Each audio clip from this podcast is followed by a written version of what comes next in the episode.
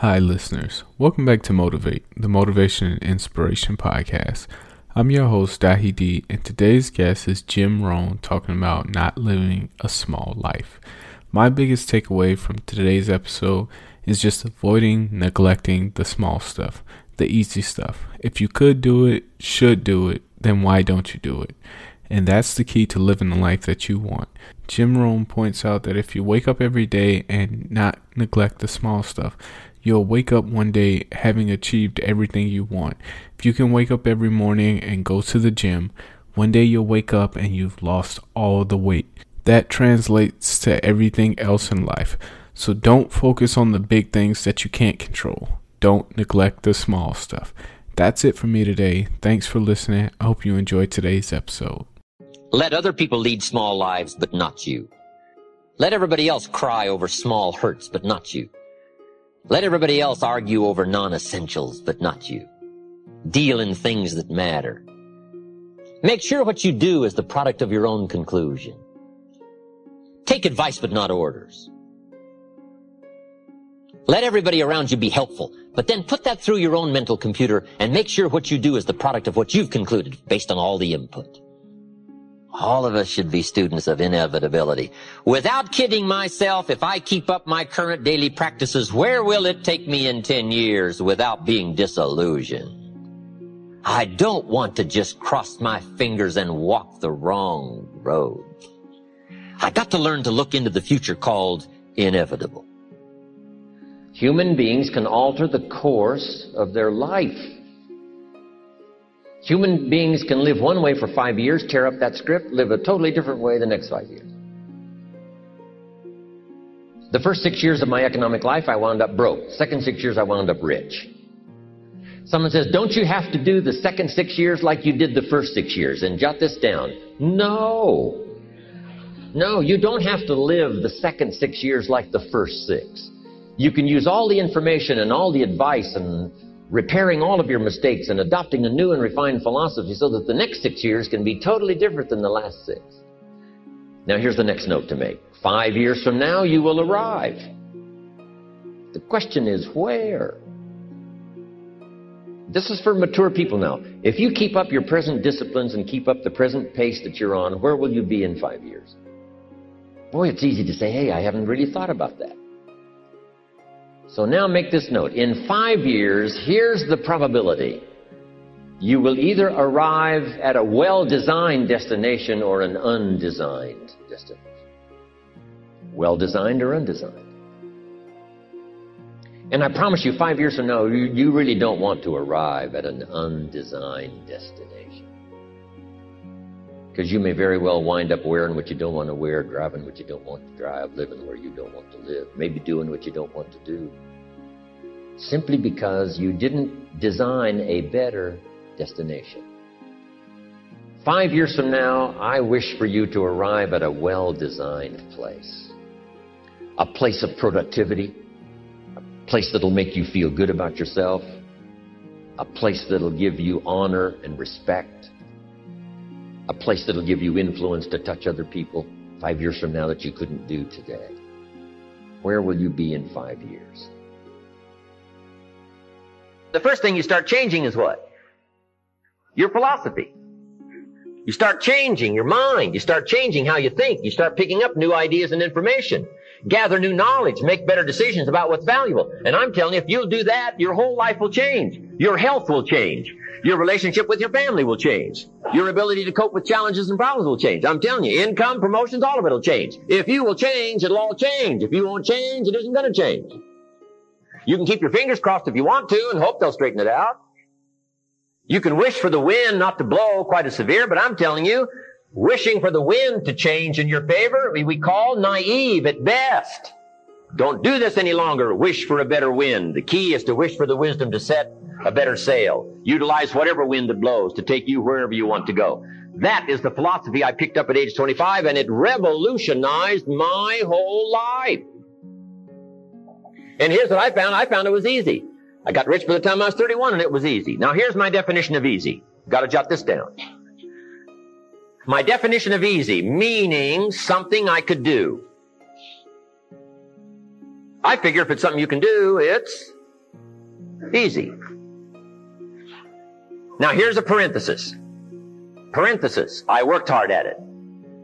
I found something I could do, which was easy, but I worked hard at it. I got up early and stayed up late, worked hard that six years. But what I did was easy, meaning it was something I could do. You say, well, Mr. Rohn, if it was so easy, how come everybody else around you during that six years, how come they didn't get rich? Here's why. It's easy not to.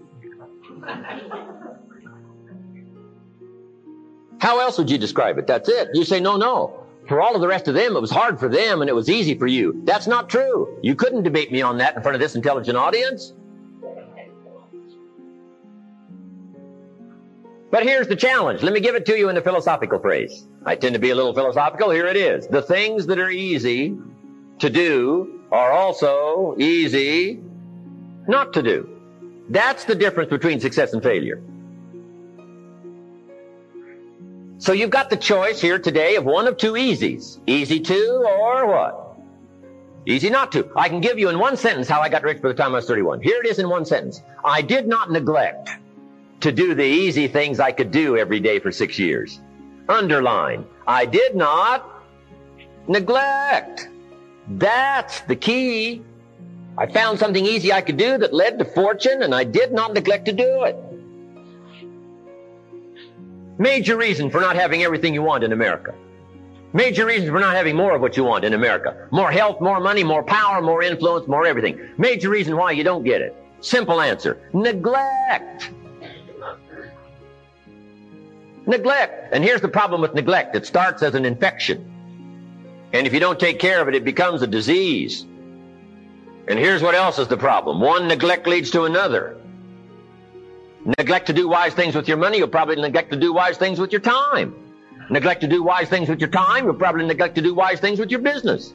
One leads to another, leads to another. Pretty soon, neglect has you by the throat, emptying your purse, emptying your heart, emptying all of your chances for equities and power and all the good things. Neglect. What if you should be walking around the block every day for your good health and you don't? I'm telling you, you're on the wrong track. You should do it. You could do it. You don't do it. That's called formula for disaster. All you've got to do is let that and a few other things accumulate for six years, and now you're driving what you don't want to drive, wearing what you don't want to wear, living where you don't want to live, doing what you don't want to do, maybe having become what you really didn't want to become. I'm telling you, that's it. Just neglect along, drift along, and it's got you by the throat. It'll take all your values, leave you with just a little bit of dust in a summer wind, and it'll soon be gone. I hope I said that well. That's it. That's where I found myself at age 25 until my teacher came along and said, Mr. Rohn, up till now you've messed up. Let's see if we can't clean that up, change it all. I did. Changed my life. Not just the money, all the rest of the values that came pouring in when I understood that it was me. It was me We intend to when the idea strikes us. We intend to when the emotion is high. But now if you don't translate that into action fairly soon, now the intent starts to diminish, diminish, diminish. And a month from now it's cold. A year from now, can't be found. So act. Set up a discipline when the emotions are high and the idea is strong and clear and powerful. That's the time to set up the discipline. Somebody talks about good health and you're stirred. Right. You need to get a book on nutrition.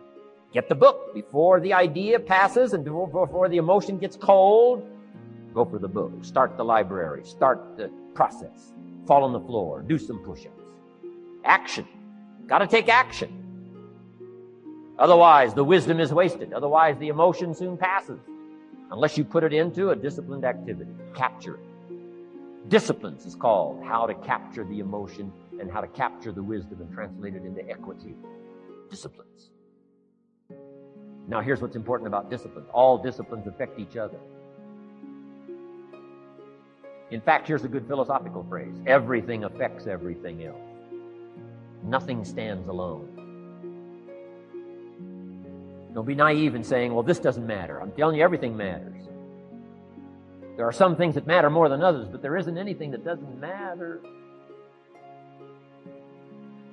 We all pity the man who says, well, this is the only place I let down. Not true. Key to take home. Every letdown affects the rest of your performance. Every letdown affects the rest. This is part of the educational process on personal development. If you don't take the walk around the block, you probably won't do the apple a day. If you don't do the apple a day, you probably won't consist, you know, start building your library. You don't build your library, you probably won't keep a journal and you won't take pictures and you won't do this, you won't do wise things with your money, won't do wise things with your time, won't do wise things with your possibilities and relationships. And the first thing you know, six years of that accumulated and we say you have messed up. So the whole key to reversing that process now is to start picking up these disciplines. Now here's the positive side. Every new discipline affects the rest of your disciplines. Every new one affects the rest. That's why action is so important. The least action, the smallest action. Take it. Because when you start accomplishing and the value starts to return from that one action, it'll inspire you to do the next one and the next one and the next one. You start walking around the block, it'll inspire you to get an apple. Get an apple, it'll inspire you to get a book. Get a book, it'll inspire you to get a journal. Get a journal, it'll inspire you to grow, develop some skills. All disciplines affect each other. Every lack affects the rest. Every new affects the rest. The key is to diminish the lack and set up the new. And you've started a whole new life process. Key. Also, one more thought on discipline. Here's the greatest value of discipline. Self-worth. Self-esteem. People are teaching self-esteem these days, but they don't connect it to discipline. The least lack of discipline, and it starts to erode our psyche. One of the greatest temptations is to just ease up a little bit. Right? The slightest lack of doing your best starts to erode the psyche. Instead of doing your best, doing just a little less than your best. Sure enough. You say, well, it's just going to affect my sales. No, it's going to affect your consciousness. It's going to affect your philosophy. Now you've begun in the slightest way to affect your own philosophy. Here's the problem with the least neglect. Neglect starts as an infection. And if you don't take care of it, it becomes a disease. And one neglect leads to another. And the worst of all, when neglect starts, it diminishes our self-worth, our self-confidence, our self-value. You say, well, how can I get back my self-respect? I'm telling you, you don't have to go to 29 classes.